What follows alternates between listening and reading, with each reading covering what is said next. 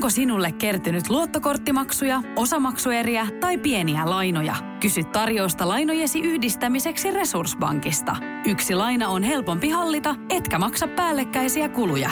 Resurssbank.fi Tämä on Radio Novan sunnuntai brunssi. Elämänmakuisia tarinoita ja ihmisen kokoisia unelmia.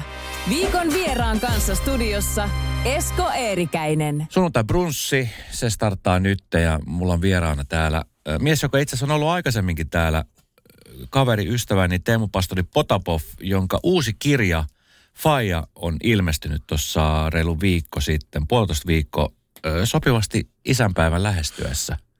Kyllä, terve. Tervetuloa. Terve taas, kiitos. Siitä on itse asiassa muutama vuosi aikaa, kun mä oon viimeksi. Tästä on pari vuotta. Joo. Pari vuotta, kun, sä olit viimeksi täällä ja, ja silloinkin puhuttiin kirjasta selviytymistarinoista. Joo. Jo, Ja jos, tässäkin, tässä Faija-kirja isyydessä, niin tässäkin on yhdenlaisia selviytymistarinoita. Mm. Tavallaan, jos mm, haluaa vähän äh, tota mutkia oikoa, mutta isänpäivä koittaa 12.11. kun Kyllä. nauhoitetaan on kahdessa lokakuuta, että ei tässä hirveän pitkää. Ei.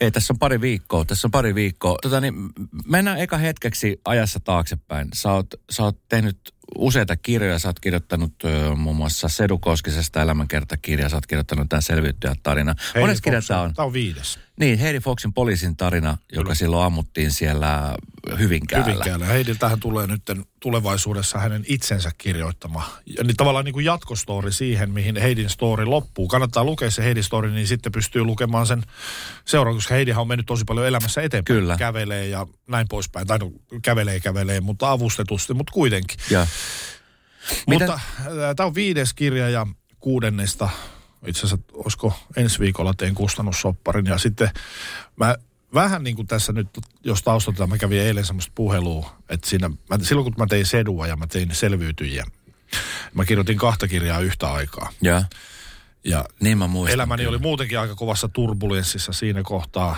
niin nyt mulle on taas tippumassa sama pallo syliin, että mulla on kaksi kirjaprojektia ja ehkä samanaikaisesti, ja molemmat ovat todella haastavia projekteja. niin mä en tiedä. Mä luulen, että, anteeksi, sinussa on samanlainen hulluus piilee, että sitä työtä mm. ahmii ja haluaa tehdä. Kyllä. Koska se työkin on yhdenlainen semmoinen validointi, validaatio sille omalle tärkeydelle, että mä osaan ja haluaa tehdä. Mm-hmm. Kun työ on mulle hirvittävän merkitsevä asia elämässä. Ei tietenkään yhtä paljon merkitsevä asia kuin esimerkiksi kohta kaksivuotias tyttäreni, mutta mm. kuitenkin. Niin nyt mä en sit oikein tiedä, mä oon vähän semmoisessa ihmeellisessä pisteessä, että mitä mä tekisin, että tarttuisinko mä molempiin. Ja sitten kun mä oon vähän ahne myös. Ja. En, en, en mä tiedä, mun ehkä pitäisi käydä juttelemaan kuin ammatti-ihmisen kanssa tästä hulluudesta. No hyvä, että sanot sen äänen, koska tota, niin se usein, kun puhutaan yleensä siitä, että käydään ammatti-ihmisen luona puhumassa, niin ihmiset jotenkin olettaa, onneksi se sekin on vähän muuttunut, mutta oh. jossain vaiheessa ajateltiin, että okei, tuolla ihmisellä, toi ihminen on sekaisin, se tarvitsee apua, ja se oli jopa vähän niin kuin nolo tai tabu, että aikaisemmin kertoi, että hakee jostain keskusteluapua. Nykyään se on erittäin suotavaa, nykyään siitä puhutaan paljon enemmän, nykyään se muodostuu myöskin nuoriin. Mutta sitten me itse asiassa päästään aika hyvän aasinsiltaan, koska kun tämä Faija-kirja ilmestyi ja mä itse asiassa luin tämän tuossa reilu viikko sitten ja eilen katselin uudestaan muutamia eri tarinoita, niin tähän on siis ö, kirja, jossa on haastateltu ö, eri tilanteessa olevia isiä. Joo, äh, eri teemojen alla. Kyllä. Et, et, lähtien aina sateenkaariperheen isästä äh, vankilaisä, jos hakee niinku kaksi eri ä- selkeää ääripäätä. Ja. ja sinne väliin mahtuu yksi huoltaja isä, ura. No, esimerkiksi mekin ura, no, tai en mä tiedä, olenko minä ura-isä, ootko sinä, mutta tässä selkeästi on ura-isä. Ja. Ja äh, se oli mielenkiintoinen story mun mielestä. Mä löysin tosi paljon kaikkien näiden kymmenen isän kertomuksista myös omia ajatuksia itseäni. Mm. Tämä oli mullekin semmoinen, tämän tekeminen oli tosi katarttinen, puhdistava kokemus sikäli, että hei, mä en oo yksin omien ajatusteni kanssa. Mm. Että selkeästi löytää kiintopiste, hei toikin ajattelee noin, niin se kevensi myös mun oloa. Mm. Me ollaan molemmat, aika, siis me ollaan täsmälleen sama ikäisiä. Sä täytit 50 kuukausi sitten. Kuukausi. Onnittelut siitä. Kiitos, samoin. Mä täytin eilen ja, ja me ollaan siis 73, eli 70-luvun lapsia. Mä mietin, että jos ö, mun tytär on nyt täyttämässä 14, jos mä mun tyttären ikäisenä olisin halunnut saada tällaisen kirjan käteeni, eli silloin kun oli 80-luvun puolta väli, 90-luvun alkupuolta, niin se isyys on muuttunut melkoisesti Aivan siitä, mitä se esimerkiksi tänä päivänä on. Joo. Miten sä muistat esimerkiksi sun lapsuusaika ja, ja sun, sun niin kuin isäaika, silloin kun sun isä oli, oli siinä läsnä, tai millainen sun isä oli? Se tavallaan, mulla ei ole hirvittävästi mitään hyvää sanottavaa niin kuin omasta isästäni. Siis äh, nyt mä haluan tämän niin kuin selkeyttää. Mun isäsuhde jakautuu aika raffisti kahteen vaiheeseen. Toinen oli se mun ihan lapsuus natiaistaaperoaika, mistä mulla on ihan hyviä muistoja. Ja. Päällimmäisiä muistoja kuitenkin on sit siinä kohtaa, kun mä tuun esiteini-ikään, teini-ikään ja sit aikuisuuden kynnykselle ennen kuin mä muutin, mitä mä olin 17, jotain tällaista niin pois himasta, niin silloin se oli yhtä helvettiä. Mm. Pahoinpitely, lääkkeitä, viinaa, siis niin kuin vanhempien toimesta. Ja mä muistan viimeisen puhelun, min- minkä mä kävin Fajani kanssa ja siellä oli ollut kaikenlaista hässäkkää. Ja mä sanoin sitten, että nyt on pakko lopettaa toi, että tässä ei oikeasti hyvin. Niin kuin huusin puhelimet, tajuut sä? Ja, ja tota, mä sanoin, että jos sä et lopeta tätä ja sä delaat, mm. mä en tuu sun hautajaisiin. Mm. Ää, tästä meni, hän vastasi, että asialliset asiat hoidetaan muuten ollaan kuin, kuin ellun kanat. Ja si, aina siitä lähtien mä oon vihannut tota, koska se tietenkin palauttaa muistoihin sen yhden tietyn hetken. Kyllä. Ja ne mun omat fiilikset. Ja. Ää, siitä muutama viikko sitten itse aiheutetusti tapaturmaisesti sitten menehtyi, enkä mennyt sitten hautajaisiin. Okei. Okay. Kaduttaako? Ne. Ei. Mm. Koska tavallaan en, en mä... En, mi, miksi? Niin. Tämä on hirvittävän vaikea tällaisesta asiasta niin kuin silleen sanoittaa se, mutta mä tiedän omassa sydämessäni, että mä tein sen oikean ratkaisun. Mä olin mm. uskollinen itselleni ja sille, että et, ei. Mm. Ja sitten taas tavallaan kun se isyys ja se suhde oli jo hävinnyt, semmoinen isä-poika-suhde, semmoinen, mitä mä oon aina hakenut. Toki mä oon löytänyt elämä, niin kuin elämässäni sen jälkeen semmoisia hahmoja, joihin niin kuin aikuisiellä, joihin peilata, että jotka näyttäytyvät mulle niin kuin tavallaan semmoisena NS-turvallisina isähahmoina, jotka ovat ohjanneet ja ne ihan vaikka lähdetään vaan niin kuin läheisistä ystävistä. Ja. Ja mä en usko siihen, että veri on vettä sakeampaa. Höpö höpö. En, mm. Mä en usko siihen. Vaan, vaan enemmänkin siihen, että minkälaista tukea ja kannustusta sä saat. Ja, ja näin. Ja totta kai mulla, mitä mä esipuheessakin rakasta Tomppaa kiitän, joka on mulle semmoinen faja ollut, mitä mulla ei koskaan ollut. Niin kuin semmoinen varafaja. Miksi mä häntä aina silloin tällöin kutsunkin. Niin sieltä ja häneltä mä oon saanut sitä tukea, mitä mä olisin kaivannut, enkä sitä alaspainamista, mollaamista. Mm. Susta ei koskaan tule yhtään mitään. Ei se, ei. Mm. Ja sitten tavallaan toi heijastuu mun omaan isyyteen sillä tavalla, että mä pyrin, ja niin kuin tässä kirjassakin Fajassa, niin aika kauttaaltaan kaikki sanoo, että mä pyrin olemaan parempi kuin mun oma isäni. Mm. Se on, no esimerkiksi tässä kirjassa, mutta yleisestikin, jos miettii esimerkiksi vaikka tuttava piiriä, niin, niin jokaisella meillä on jonkunnäköinen trauma omista vanhemmistaan. Jep. Joillekin se on isompi trauma, joillekin saattaa olla vähän pienempi trauma. On välillä ihana kuulla äh, aikuisilta ihmisiltä siitä, kun yle- yleensä kun kysytään, multakin kysytään, että millainen sun lapsuus oli, niin mun ensimmäinen vastaus on siihen, että se oli ihanaa, se oli rauhallista ja turvallista. Mutta sitten mä tajuan myöskin sen, että se oli aika traumaattista. Mä joudun eroon mun vanhemmista silloin, kun mä olin 10-vuotias. Mm. Eli aika, aika lapsi. Ja, ja sen jälkeen tavallaan se mun isä ö, kokemus mun omasta isästä katosi täysin. Että sen jälkeen siihen ympärille tuli muita aikuisia, josta mä yritin hakea jo- jonkunnäköistä niin kuin esikuvaa. Mutta tota niin... Saanko mä kysyä? Joo.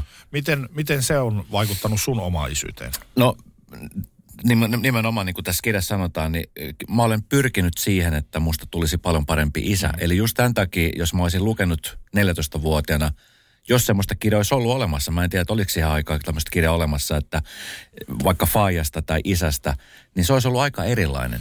Eh, Ja nyt, nyt onneksi näidenkin kirjojen takia, niin ehkä moni mies, isähahmo, isä, niin alkaa miettiä asioita vähän eri kantilta. No mutta tästä päästään hyvällä aasisillalla siihen, että kun sä sanoit, että jos silloin olisi ollut tämmöinen kirja, mm. olisit saanut sen luettavaksi. kun ö, rakas ihana vaimoni tuli raskaaksi ja, ja saimme sitten meidän esikoisen, niin tota, mä olin 48-vuotias. Mm.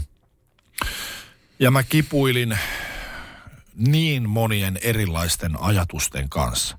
Ää, ennen tytärtäni mä en ollut eläissäni kertaakaan pitänyt vauvaa sylissä. Ja, ja sitten kun mä olin luonut itselleni semmoisen, sanotaan nyt vaikka kultaisen lintuhäkin, että missä on semmoinen vapauden illuusio, että mä voin mennä kaljalle ja leffaan ja treenaamaan milloin mua huvittaa. Tehdä mm. ihan mitä haluaa. Mm. Ja sitten yhtäkkiä siihen elämään plumpsahtaa yhdeksän kuukauden semmoisen tietynlaisen ajanjakson jälkeen, joka se yhdeksän kuukautta on hirveitä turbulenssia, että kaikkea asevarustelua, että nyt pitää olla sitä, tätä ja tota. Eikä kertaakaan pääse rauhoittumaan ja mm. tavallaan niin kuin omaksumaan ja sisäistämään, että mitä tässä mun elämässä on tapahtumassa. Mm. Ja vaikka tätä prosessia oli kestänyt, tätä lapsenhankintaprosessia onnistumisineen, ja, tai no, pääasiassa pettymyksineen, ja sitten se yhtäkkiä natsaakin niin, niin tota, silloin siinä vaiheessa mä olin tosi epävarma, että riittääkö musta, onko musta siihen, mm. kelpaanko mä. Ja sitten palaa muistoihin tavallaan siihen niin kuin omaan isän suhteeseen. Entä jos mä toistan niitä samoja virheitä, mitä muuhun on tehty. Ja mä olin aivan hukassa. Ja totta kai tässä kohtaa kuvaan astuu just ystävät ja, ja, ja semmoinen tukiverkosto, jotka auttoivat pääsemään sen pampin yli. Mutta siinä vaiheessa mä mietin, että vitsi kun olisi tämmöinen kirja, mm. missä olisi kaikenlaista niin kuin storia, jotka tavallaan auttaisi sua ymmärtämään, että sä et ole yksin. Kaikki muutkin käy näitä keloja läpi. Mm. Ja aika selvittää. Luonto ajaa tikanpojan puuhun. Se kyllä löytyy susta se juttu niin kyllä. geeneissä. Kyllä.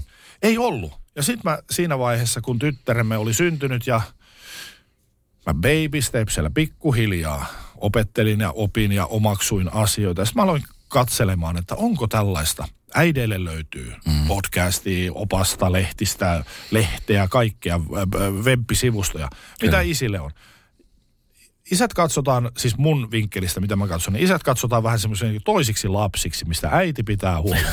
tiedätkö, tiedätkö niin, kuin, niin isille on jotain kuvaa, anteeksi, en, mä en halua kirjoilla, mutta semmoisia helvetin kuvakirjoja, missä isälle selittää ABC kissa kävelee. Tässä on vauva, Joo, kyllä. se kakkaa housuun, kyllä. mutta äiti hoitaa senkin. ja kun isän rooli on niin hemmetin pelkistetty ja kyllä. semmoista jotenkin, sä oot vaan siinä sivussa kuljet ja pienenä mm tiedätkö, kun mä, mä en osaa oikein sanottaa sitä, miten mä haluaisin sanottaa, mutta sitten sit mä päätin, että joku muutos siihen pitää tulla, että mä haluan tehdä tämmöisen. Kyllä. Ei tämä ei ole opaskirja, sillä tavalla opaskirja isyyteen, mutta tämä avaa isien mielenmaisemaa ja vielä laajemmassa mittakaavassa sitä miehisyyttä, perhesuhteita, perheen tärkeyttä miehille, Kyllä. suomalaisille isille. Usein kuulee sen sanonnan, että, että äiti on vain yksi. Jep. Sitten isien kohdalla niin se saattaa muodostua silleen, että, että et no, että isäjäkin on vain yksi, mutta aika paljon Suomessa mm. pariskunnat eroaa. Ja siinä kohtaa, kun on lapset mukana, niin äh, jotkut onneksi pystyvät sen hoitamaan hyvin, mutta aika paljon on myöskin niitä surullisia tapauksia, joissa lasten avulla tai lasten kautta pyritään äh, vahingoittamaan toista osapuolta. Mä muistan itse silloin, kun mä erosin mun silloisesta vaimosta ja meidän vauva oli 13 kuukauden ikäinen, mm. niin kaikki mun ympärillä olevat ihmiset kyseenalaisti mun isyyttä, että pärjääkö mä lapsen kanssa, kun on, mä silloin halusin, että, että kun me nyt erotaan, niin mä toivon, että me saataisiin jaettu tämä vanhemmuus puoliksi, eli viikko sinulla, viikko minulla. Ja mä muistan, että jopa mun oma äitini oli silleen, että etän sä pärjää Herra Jumalan vauvan kanssa. Kukaan ei uskonut. Kukaan ei uskonut. Mm. Ja se oli musta jotenkin niin kuin häkellyttävää, että siinä kohtaan, kun mies on polvillaan ero on muutenkin kipeä asia monelle. Jotkut tietenkin haluaa erota ja se on helpotus. Mutta sitten siinä kun vielä on se lapsiasia, niin, niin siinä kohtaa kun olisi ehkä tukea ja tiedätkö, että hei, että sä pärjät hyvin ja jos sä et pärjää, mm. me jeesataan Just sua. Näin. Tämmöistä ei, ei kenen, yksi ihminen, mun tyttären kummitäti oli se, joka joka oli siinä läsnä ja auttoi mua tarvittaessa. Eikö se ole aika surullista? Se on tosi surullista ja, ja mulla jäi jotenkin siitä semmoinen tosi paskamaku fiilis ja, ja tämä oli vaan mun kokemus. Ja mä voisin kuvitella, että Suomesta löytyy paljon myös tällaisia tapauksia. Usein kuullaan se ikävä puoli siitä, että, että siellä on viikonloppuisä, joka soittelee sitten kun kerkiää ja, ja tiedätkö, että on, että on näitä tyyppejä, jotka on vanhempia, mutta eivät ota sitä vastuuta. Ja kun tämä on just se pointti, tätä ennen tämän kirjan tekemistä ja ennen kuin mä presentoin tämän kirjan idean kustantajalle, niin mä mietin just sitä, että jos isistä puhutaan, niin se on se narratiivi, se kerronta on yleensä sitä, että isä on jouluaattona ajanut koko perheen hanke ja sytyttänyt talon palamaan tai jotain muuta semmoista mm. negatiivista, tulee negatiivisuuden kautta. Mm. Harvassa on, tai sitten toinen puoli kolikosta on se, että ne on mahtavia sankaritarinoita, kuinka isä pelasti leijonalauman ö, kynsistä koko perheen. Mutta semmoisista tavan ihmisistä, tavan mm. isistä, jotka grindaa viikosta, päivästä, vuodesta toiseen kyllä. ja tekee sen oman pietinsä ja pestinsä. Mm. Heistä ei puhuta mitään. Ne, kyllä. Se on aina joko tai. kyllä. Ja tässä kirjassa, tässä Faija-kirjassa, niin mä pyrin maalaamaan sen, ja mä oon niinku kuvailu sitä näin, että semmoinen maalaamaan – kuvan suomalaisesta isyydestä ja siihen suomalaisen isyyden käsitteen sisään mahtuu kaikenlaisia isiä. Ei ole enää sitä, kun just säkin tuossa alussa sanoit, että me ollaan 70-luvun lapsia, 80-luvulla kasvettu. Mm. Minkälainen se isä oli silloin? No se oli se ö, leivän pöytään tuova hahmo. Kyllä. Tai se, jo, jo, josta sanottiin, odotapas kun isä tulee kotiin, pelottava auktoriteetti, joka saattoi ehkä, Kyllä. käypäs poika hakemassa, niin kuin mulle sanottiin, käypäs poika hakemassa tuolta lähimetsästä vitsa, ja sen jälkeen housut kiinttuun, ja sitten tulee... Meillä oli vyö. Mä joudun hakemaan metsästä itse. Mä joudun, mä joudun hakemaan vyön. Ja sitten me oli tämmöinen seisontakulma, johon, nurkka, johon piti nurkkaa jo, äh, Onko sulla pesty suuta saippualla? Ei, sitä ei ole tehty, Tää, mutta, mutta mä, vietin, mä vietin aika monta tuntia elämästäni siinä nurkkaa katsellen, pää alaspäin nöyrä, nöyränä. Ja tota, niin, se oli eräänlainen tämmöinen rangaistuskeino, jota käytettiin harvoin toki, mutta mä tiesin, että okei, nyt mä, jos mä joudun nurkkaan häpeämään, niin se oli ja mä jotenkin koin sen semmoisena, mä muistan vielä, että 7-8-vuotiaana lapsena mä koin sen semmoisena rakkauden osoituksena. Okei. Okay. Jos mä tekisin nyt mun tyttärelle niin, että hei, mene nurkkaan häpeämään, niin onneksi kasvatustavat on muuttuneet. mä, mä, niin. mä, mä ymmärrän sen, että et, et, et, kun pitää olla rajoja, mutta että tavallaan niin kuin siihen aikaan ne rajat asetettiin tohon tyyliin. Radio Novan sunnuntai brunssi.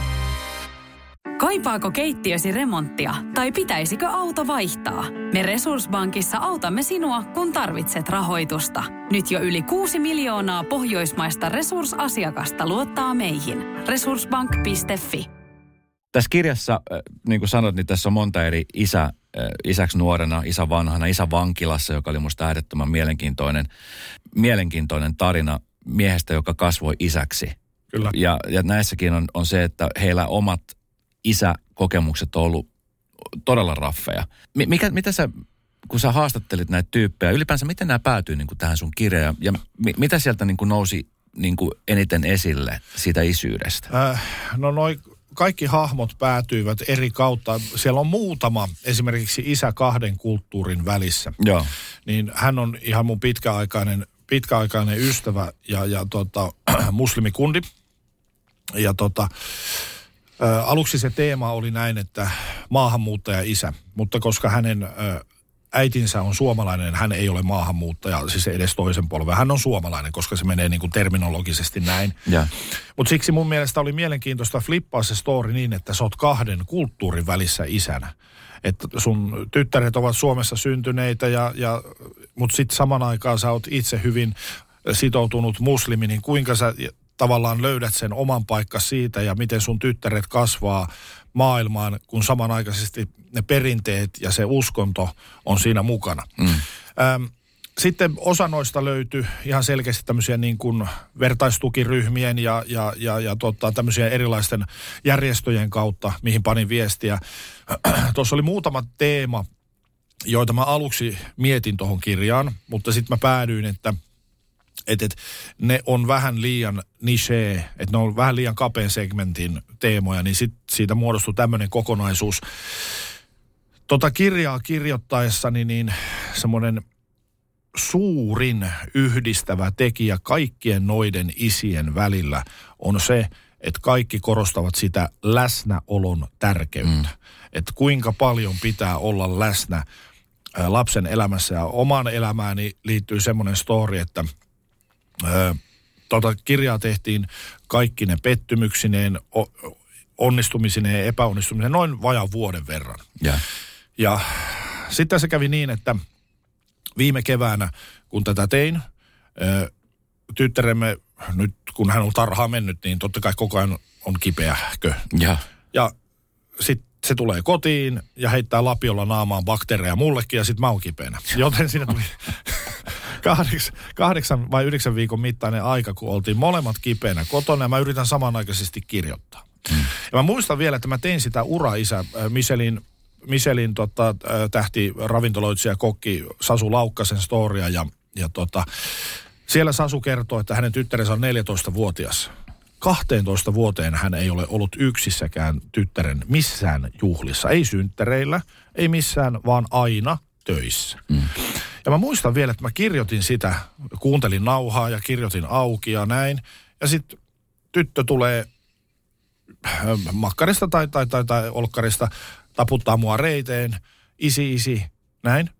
Ja mä sanoin ensin, että odota isi, sitten mä tajusin, aluksi mä, että se muistijälki on siitä, että odota isi tekee tässä vähän töitä ja mä tuijotan läppäriä, vai onko se nyt multa niin paljon, että mä viisi minuuttia lyön läppärin kannen kiinni ja viisi minuuttia tanssitaan pipsapossu laulun mm. tahtiin. No sit mä löin sen läppärin kannen kiinni, koska tosta mäkin opin sen, sen läsnäolon tärkeyden. Mm, kyllä. Et, et, et se, mikä, no tämmöinen sanonta, mihin on tässä kirjaa tehdessä törmännyt, että sä teet hemmetisti duunia. 20 vuotta täysin painat hommaa.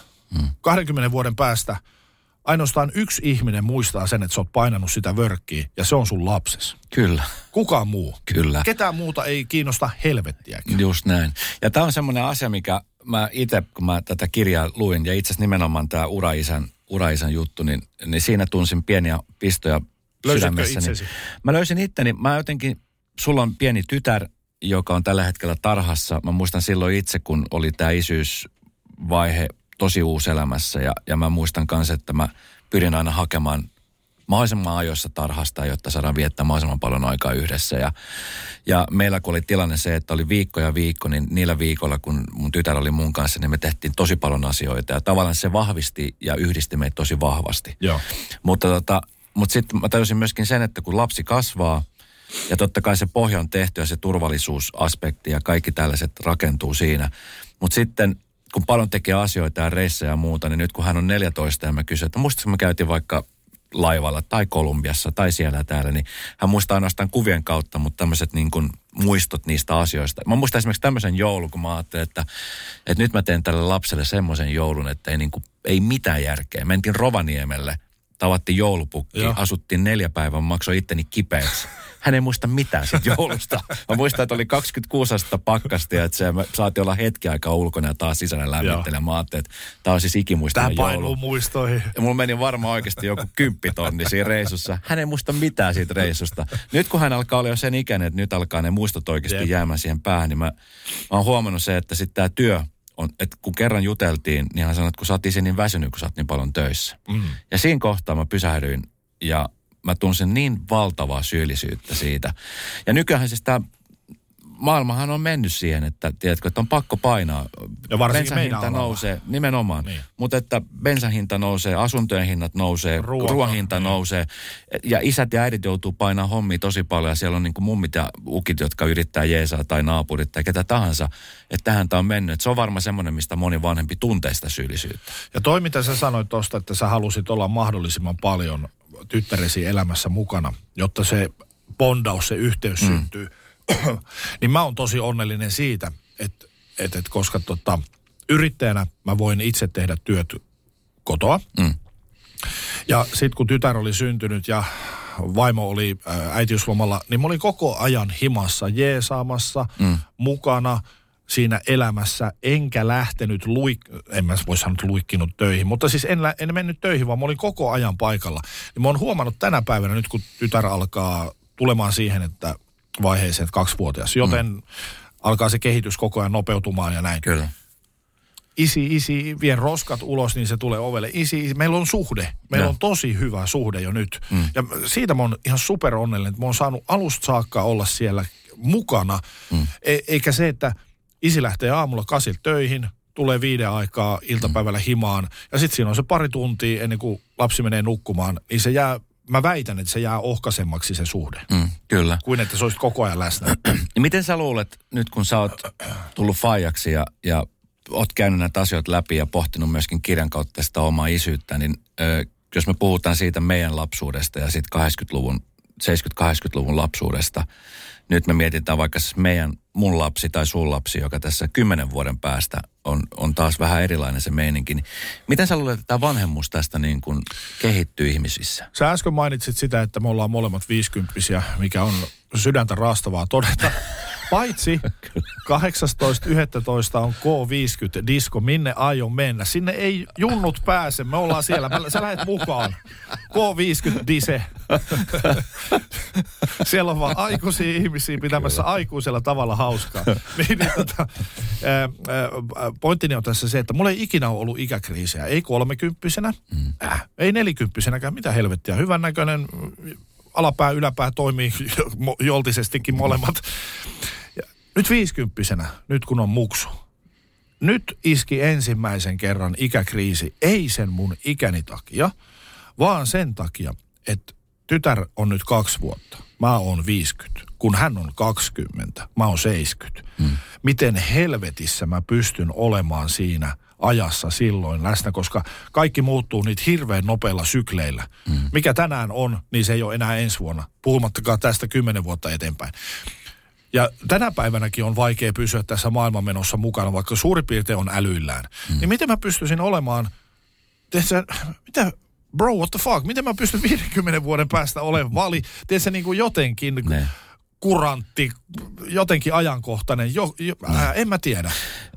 Nyt mä en tiedä, mitä mä teen. No mun, mun äiti, nyt mä oon 50, mun äiti on nyt 77. Hän sai mut silloin, kun hän oli siis 27 tällä lyhyellä matikalla mietittynä. Mietin, että mikä on niin kuin, huomasitko tässä kirjassa sellaista asiaa, että tässä on esimerkiksi nuoria isiäkin olemassa. Ah. Esimerkiksi tämä vankilaisä teki ensimmäisen lapsensa 15-vuotiaana. Jep. Mutta tota niin, et, koska sitten usein pariskunnat, jotka ajattelee lapsen tekemistä, toki siellä tapahtuu myöskin vahinkoja. Ja sitten ajattelee, että no mitä me tehdään, pidetäänkö me tämä lapsi vai ei. Mutta et, mi- mikä on niinku sellainen, koska sitähän moni pariskunta miettii, että kannattaako tehdä nuorena, sitten keski-ikäisenä, kun ollaan työtahdissa, tiedät, että alkaa ura kehittyy, ö, välttämättä ei tuu. Ja sitten just se, että, että me sun kohdalla lähempänä 50, niin, niin sitten just miettii sitä, että mitä kymmenen vuoden päästä, niin tätähän niin kuin ihmiset pohtii koko aika, että mikä on se hyvä ikä. Niin, ja niin kuin säkin sanoit, että, että, että inflaatio jyllää, kaik, jokainen hinta nousee, ihmisten opiskelu, vaikka yliopistokin, esimerkiksi yliopisto tai mikä tahansa muukaan oppilaitos, niin yrittää puristaa oppilaita tai opiskelijoita nopeasti ulos. Mm. Mutta siitä huolimatta vähän opiskeluajatkin pitenee ja sitten ihmiset on siinä urassa niin tiukasti kiinni, koska kaikki on korvattavissa. Kukaan mm. ei ole korvaamaton, joten monet ihmiset, tai siis useammat ihmiset uhraavat tosi paljon elämästään sille työntekemiselle. Niin se vauvakato käy entistä suuremmaksi ja suuremmaksi. Ihmiset lykkäävät sitä koko ajan. Miehethän pystyvät lykkäämään kohtuullisen pitkälle siitä, Mm. sitä, mutta naisethan eivät pysty, koska se biologinen kello on vääjäämätön totuus. Kyllä. Ja niin kuin sinunkin, tai oletan, että myös sinun ystäväpiirissä, mutta pystyn puhumaan vain omasta ystäväpiiristäni, on hirvittävän paljon vapaaehtoisesti lapsettomia ihmisiä, jotka ovat päätyneet siihen ratkaisuun. Okei, toki siellä on se, että en mä halua tähän maailmaan tuoda ketään. Tämä on niin hullu maailma muutenkin. Ja toinen puoli on siitä, että tämä ei ole taloudellisesti kovin niin kuin kannattavaa. Tiedätkö? Mutta olihan mullakin silleen, että anteeksi, että tota, 48 vuotta siihen meni. Aina siihen saakka mä olin kaikille mun kumppaneilleni, kun olen tämmöinen sarjakihlautuja, niin kuin tiedät. Kyllä. Niitä on verkon painoiksi saakka. Ja tai kol- kolmatta kertaa naimisissa. Mutta kaikille mä olen aina sanonut, mm. ei lapsia. Toki siihen vaikuttaa myös tämä mun ö, problemaattinen perhesuhde, että mä joskus, ja meidän itse asiassa yhteinen ystävämme, jonka kanssa eilen vietettiin kevyt ilta, niin puhuttiin just siitä, että pari vähän, mitä voisi ollut, 25, 26, kun mä sanoin, että mä pistän putket poikki. Mm. Et, et, kun mä en halua tämän jatkuvan enää, tämän mm. hulluuden, niin sanotusti. Ja sitten se sanoi silloin, että no katso nyt ihan rauhassa. Ne. Ja onneksi nyt katsoinkin, ja se vaati esimerkiksi minun kohdalla sen oikean ihmisen tulemista elämään, jonka kanssa se ajatus lapsen hankkimisesta, vau, vaipparumbasta, kaikesta siitä. Ei ahdistanut, ei, ei saanut mua ensitreffeillä sanoma, missä mä kuulin tämän, niin sanoma, hei laskukiitos, mä voisin tästä liueta moido. Tiedätkö, niin kuin, vaan päinvastoin. Mä olin, että okei, okay, wow. Ja. Aika usein, äh, kun ihmiset tutustuu toisiinsa, on se nyt sitten työkavereina tai sitten romanttisessa mielessä, niin, niin sitä aina tietenkin kiinnostuu, että millainen perhetausta hänellä on. Mm. Öö, mä oon tavannut useita eri naispuolisia ihmisiä, joilla on tosi mahtava isä. Ja se korostuu siellä. Ja mä tarkoitan tällä mahtavalla isällä ei sitä, että se pelastaa koko perheen leijona luolasta, mm. vaan semmoinen, että semmoinen isä, joka on nimenomaan läsnä, mm. mutta on myöskin virheinen siinä olemassa. Kyllä. Ö, mun yksi isähahmoista on nimenomaan tällainen isä. Mä silloin seurustelin mun lapsuuden tai tämmöinen nuoruuden ensirakkauden kanssa. Hänen isänsä oli mulle tämmöinen isähahmo. Hän on Esko nimeltään, mun kaimaani. Okay. Ja, ja häneltä mä opin tosi paljon. Hänen puolisonsa, eli mun silloisen tyttöystävän äiti kuoli rintasyöpään. Ja hän ö, joutui kasvattamaan kolme tytärtä yksinään. Ja hän teki niistä tyttäristä aivan mielettömän upeita, todella vahvoja, hyvin niin kuin omilla jaloillaan seisovia naisia. Mä silloin mietin, että vitsi, että jos joskus mä haluan isäksi ja musta tulee isä, niin mä haluan olla samainen kuin Esko. Jep. Ja mä oon sitä jotenkin mun omassa isyydessä, niin kun mulla on tytär, niin yrittänyt myöskin niin kuin ylläpitää. Mutta sitten on myöskin sellaisia tilanteita, joissa mä oon tavannut ihmisiä, kenellä ei ole niin kuin minkälaista kosketusta isänsä. Että äiti on ollut elämässä mukana, äiti on kasvattanut, mutta e, isä on lähtenyt aikoja sitten ja sitten siihen elämän varrella on mahtunut erilaisia isähahmoja. Ja sitten tämmöinen isä, isä ö, hahmo tai isä niin kuin esikuva on hyvin rikkonainen. Ja, ja sitten huomaa, että parisuhteessa se, se muodostuu joskus ongelmaksi. Nyt saat se kiinni yhtä, mitä joo, mä joo, tarkoitan. Että, se, että tavallaan se miehisen ja isyyden mitta on niin vääränlainen, että sitten sit, siinä tapahtuu jotain. Että esimerkiksi usein olen kuullut sitä, että sellaiset naiset hakee itsellensä sellaista niin kuin, miestä, joka, joka kohtelee ehkä vähän eri lailla tai jotenkin, että, että se isä, tavallaan, että se isä on niin, niin tärkeä rooli siinä elämässä. Vai, vai onko se isän rooli on ollut niin vahvasti läsnä, että... Kyllä, niin. mutta et, et se, se isä vaikuttaa niin paljon aikuisella iällä oleville ihmisille. Okei, no jos sä mietit esimerkiksi sun tytärtä mm. ja, ja tavallaan niin kuin mietitään sun tytärtä ja sinua isänä, miten sä kuvittelet, että tulevaisuudessa hän sitten kun hän on aikuinen mm. ja aikuisuuden kynnyksellä, että miten hän esimerkiksi projisoi sua. Mm. No siis mä oon miettinyt monta kertaa ja mä toivon, eihän mä sitä tiedä, tässähän voi tapahtua vielä paljon asioita. Niin. Hän, hän, hän vasta kasvaa nyt teini-ikä, niin mä voin tehdä todella pahoja virheitä tässä vaiheessa, tiedätkö? Joo. Mitkä mä en välttämättä itse tiedosta, niin. kunnes vasta sitten myöhemmin, kun me puhutaan, että no sä olisit voinut tehdä näin tai sanoa näin. Mutta siis kyllä mä pyrin tässä koko aika olemaan niin läsnä kuin mahdollista ja myöskin se, että hän ymmärtää ja näkee sen, että tapahtuu mitä tahansa, niin mä oon tässä kumminkin tukena. Mm. Että hän voi tehdä virheitä, hän voi kaatuilla, hän voi tehdä asioita ja, ja silti mä oon se, jolle voi aina soittaa tarvittaessa. Miten muuten, saanko mä kysyä yhden kysymyksen? Miten sulla tota sun oma, sun suhde sun vanhempiisi on vaikuttanut sun tapaasi olla faija?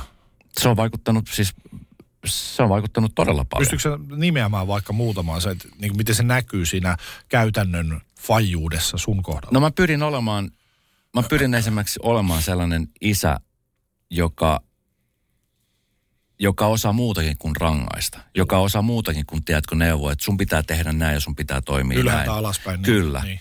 Mutta mä en myöskään halua semmoinen isä, tiedätkö, joka on frendi.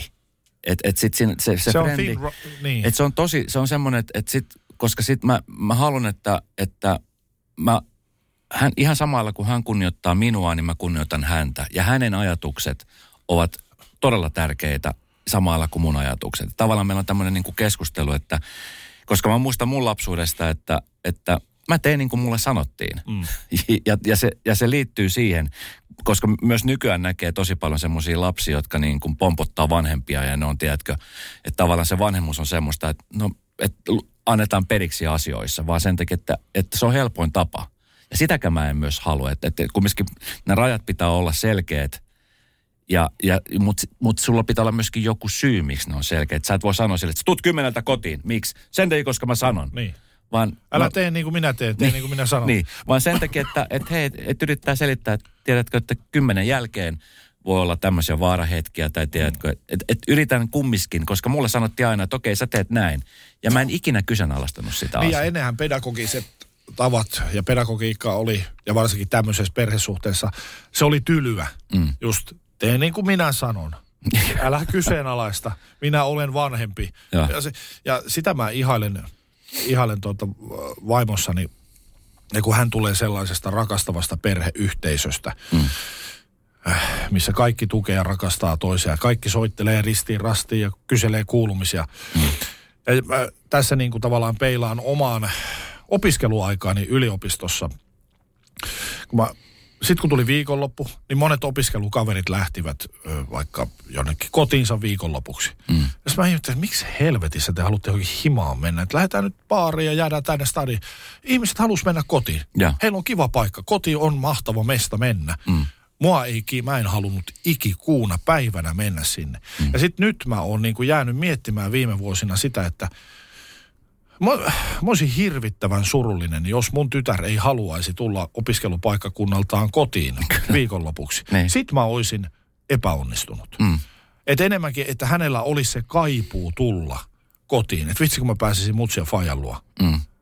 Kyllä. Niin, Tuo on erittäin hyvin sanottu. Mm. Tuo on, ja se on semmoinen asia. siihen mä pyrin. Kyllä, ja vielä aikuisiellä, tiedätkö, että on vielä sellaisia aikuisia, joiden mielestä on ihana päästä takaisin kotiin. Ja jotkut vanhemmat ovat säilyttäneet jopa sen, että tavallaan se koti ja ne huoneet sam- samannäköisiksi ja tällaisiksi. Se on, se on ihana, ihana tota, niin kuulla semmoisia tarinoita. Ö, mitä, mitä sitten olisi muuten tullut, jos olisit haastatellut sun ö, ö, tähän kirjaan? Hyvä. Kävikö se mielessä? Hyvä kysymys. Se kävi, ja, ja, ja kyllä, ohkaisesti, mutta sitten mä taas mietin siitä, että mä oon turhan lähellä tässä. Mm. Ja sitten mä tiedän, että kun vaimoni on vähän semmoinen pääsmäri, niin se olisi kuitenkin kurkkinut koko ajan ola yli. Ja miten? Älä kirjoita noin.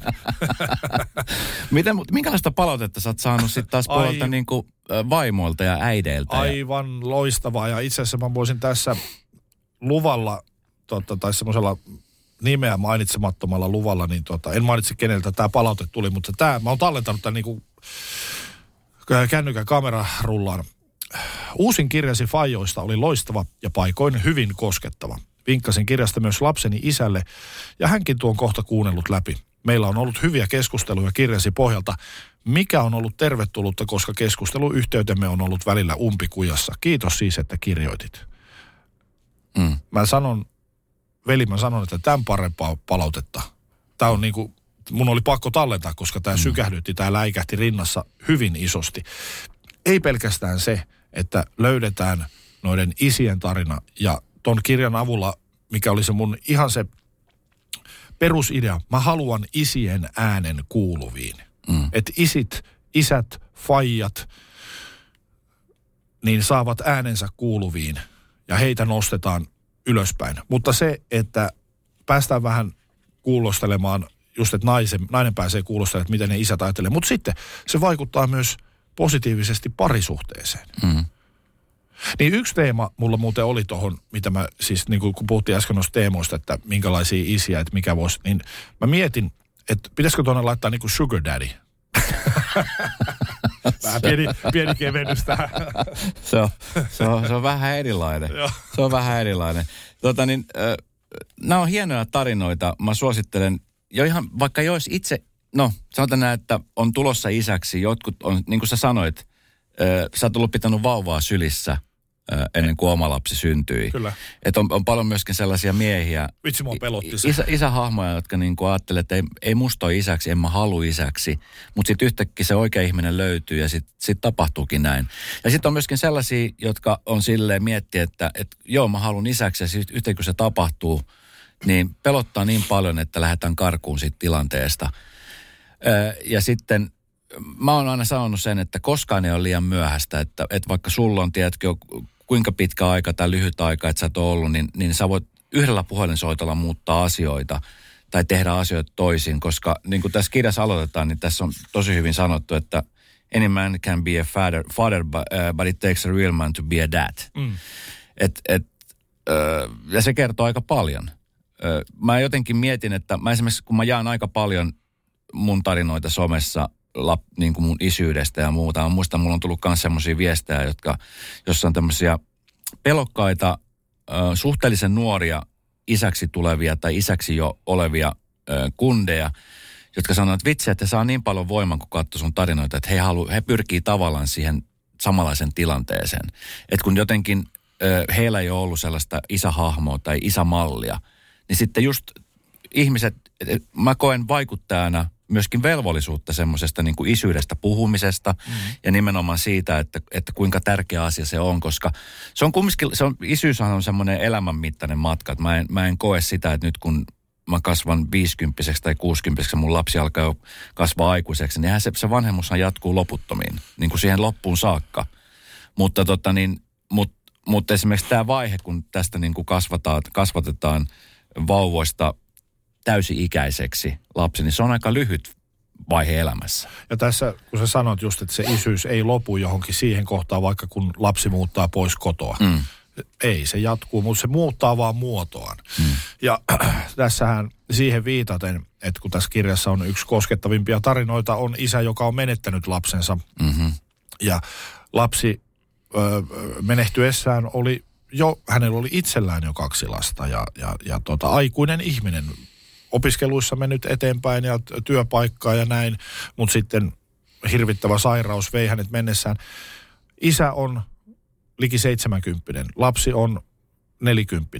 Mm. Se on silti edelleen lapsi. Kyllä. Se ei katkea siihen, mm. siihen tota, vaikka kotoa pois muuttamiseen tai johonkin. Että se kuitenkin se säilyy se suhde, niin, kyllä. vaikka se muuttaa vaan muotoaan. Niin ja sitten kun on paljon sellaisia kipuluasioita, mä tuossa tästä jo jonkun aika, kun mä juttelin Jaakko Saariluoman kanssa. Joo. Puhuttiin komediasta ja stand-upista ja sitten puhuttiin myöskin vanhemmuudesta. Hänhän on myöskin, mitä mä ymmärsin hänestä, niin hyvin rakastava isä ja, ja kun lapsi asuu ulkomailla, opiskelee ulkomailla, niin hän sanoi, että se ikävä on niin valtava, että vaikka se on aikuinen lapsi ja tietää, että hän elää nyt oma elämä ja rakentelee sitä oma elämää, niin silti, silti se – se faija-yhteys on niin vahva, että tuntuu, että... Onhan sillä kaikki hyviä. Niin, niin. tämmöinen. Ja, ja, ja, nyt mä oon tässä iässä, että mulla alkaa olla, mun ystävät on sellaisia, kenen lapset alkaa pikkuhiljaa jokti, että se muuttaa pois himasta ja opiskelupaikat ja muuta. Että siinä on taas uusi, uusi prosessoimisvaihe niin kuin elämässä edessäpäin. Tuli mieleen tuosta, mitä sanoit tuosta Jaskasta ja hänen kipuilustaan, niin mä uskon, että monet isät, tämän päivän isät, kokevat samanlaista. Ja tässä tulee se ero meidän vanhempiin. Ja, ja ja tai niin kuin sanotaan meidän fajoihin vaikka, meidän sukupolven fajoihin. Se isänä oleminen oli yhdenlaista, vaikka silloin jo, mä muistan vielä lukeneeni silloin lapsena jotain, siis lapsille tarkoitettua kuvakirjaa, missä oli tämmöinen koti-isä. Mm. Et silloin vähän ujosti jo isät alkoi se tavallaan murtautumaan niistä tietynlaisista raameista, mitkä heille oli luotu. Minkälainen isän pitäisi olla. Mm. Koska meidän vanhempien vanhemmat, eli meidän isovanhemmat, nehän olivat tosi tosi tiukkoja ja se, oli, se kasvatus oli hyvin äkkiväärää. Mm. Sitten meidän vanhemmat olivat heistä vähän vapaampia. Mutta nyt meidän sukupolvi yrittää olla vielä parempia kuin meidän vanhemmat oli, koska jokainen tuleva sukupolvi ikään kuin syö sen edellisen mm. ja yrittää olla parempi. Niin mä ilolla katson sitä, kun meillä, meidän, su, meillä molemmilla on muksut, mä, vaikka mä oon tämän isyyden vasta alkupoluilla tapailemassa omia askeliani ja yritän olla parempi versio itsestäni, mitä mä olen a, koskaan ollut. Niin kun katsoo tätä, niin kaikki meidän ystävät yrittävät olla – hemmetin hyviä, osallistuvia, läsnä mm. olevia fajoja. Ja se muutos siihen on mun mielestä aivan suunnattoman hienoa, että enää ei olla, vaan mies on mies ja mm. Tiedätkö, akka on akka ja kun äijät juo, niin akat on hiljaa. Tiedätkö, semmoista niin höpö, höpö hommaa. Mm. Niin, niin se on mun mielestä aivan suunnattoman positiivista. Joo, ja myöskin se, että yhteiskunta on joutunut myöskin, koska päättäjät on nuorempia ja päättäjäiden ajatukset on nyt erilaiset. Kyllä. Et se ei ole enää mikään ihme, että jos isäkin on isyysvapaalla ja tiedätkö, vanhempain vapaalla. Koska tota, niin esimerkiksi meidänkin täällä isosta radiotalosta niin on muutama isäksi tullut, jotka on ottaneet sen Ja sitä ei enää ihmetellä, kun jossain vaiheessa oli silleen, että hetkinen, että Jep. siis todellakin kotilasten kanssa. Että mitä, mitä ihme? Sä pääsisit tänne näin. niin, kyllä. et, et, se on semmoinen asia, mitä luojan kiitos ei enää ihmetellä. Et, tota, niin, minkälaisia terveisiä Teemu sä haluaisit lähettää meidän Radonovan kuuntelijoille? Faija, kirja isyydestä on ilmestynyt. Onko tämä muuten äänikirjana myöskin? Kyllä löytyy kaikista äänikirjapalveluista. Minkälaisia terveisiä? Mm. Isäpäivä tulee. Hei, no mä kerron tämmöisen terveisen.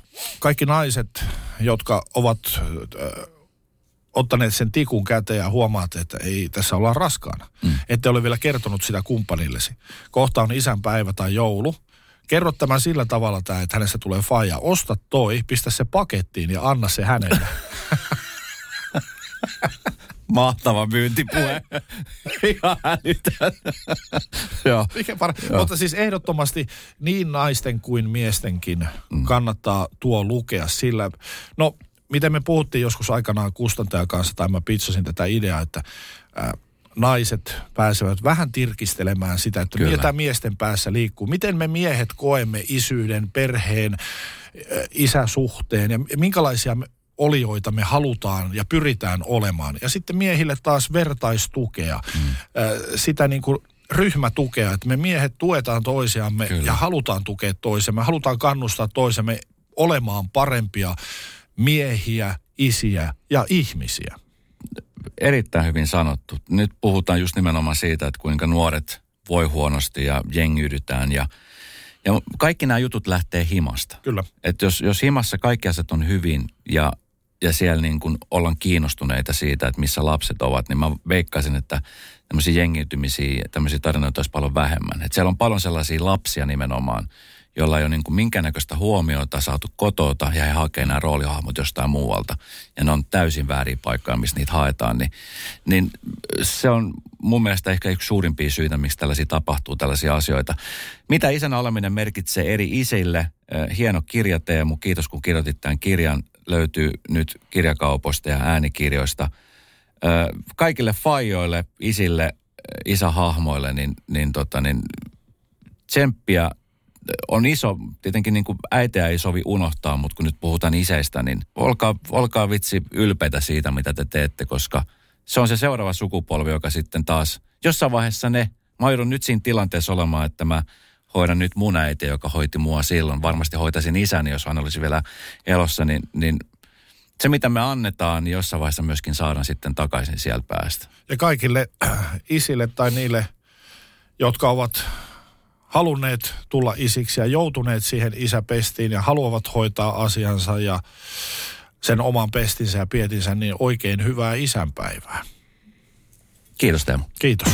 Sunnuntai Brunssi ja Esko Eerikäinen. Uusi jakso Radio Novassa aina sunnuntaisin kello 10. Kuuntele kaikki jaksot osoitteessa podplay.fi. Tiedäthän sen tunteen, kun luottokorttimaksuja, osamaksueriä ja pieniä lainoja on kerääntynyt eri paikoista. Kysy tarjousta lainojen yhdistämiseksi Resurssbankista. Yksi laina on helpompi hallita ja taloutesi pysyy paremmin tasapainossa. Yhdistä lainasi ja nauti talouden tasapainosta. Resurssbank.fi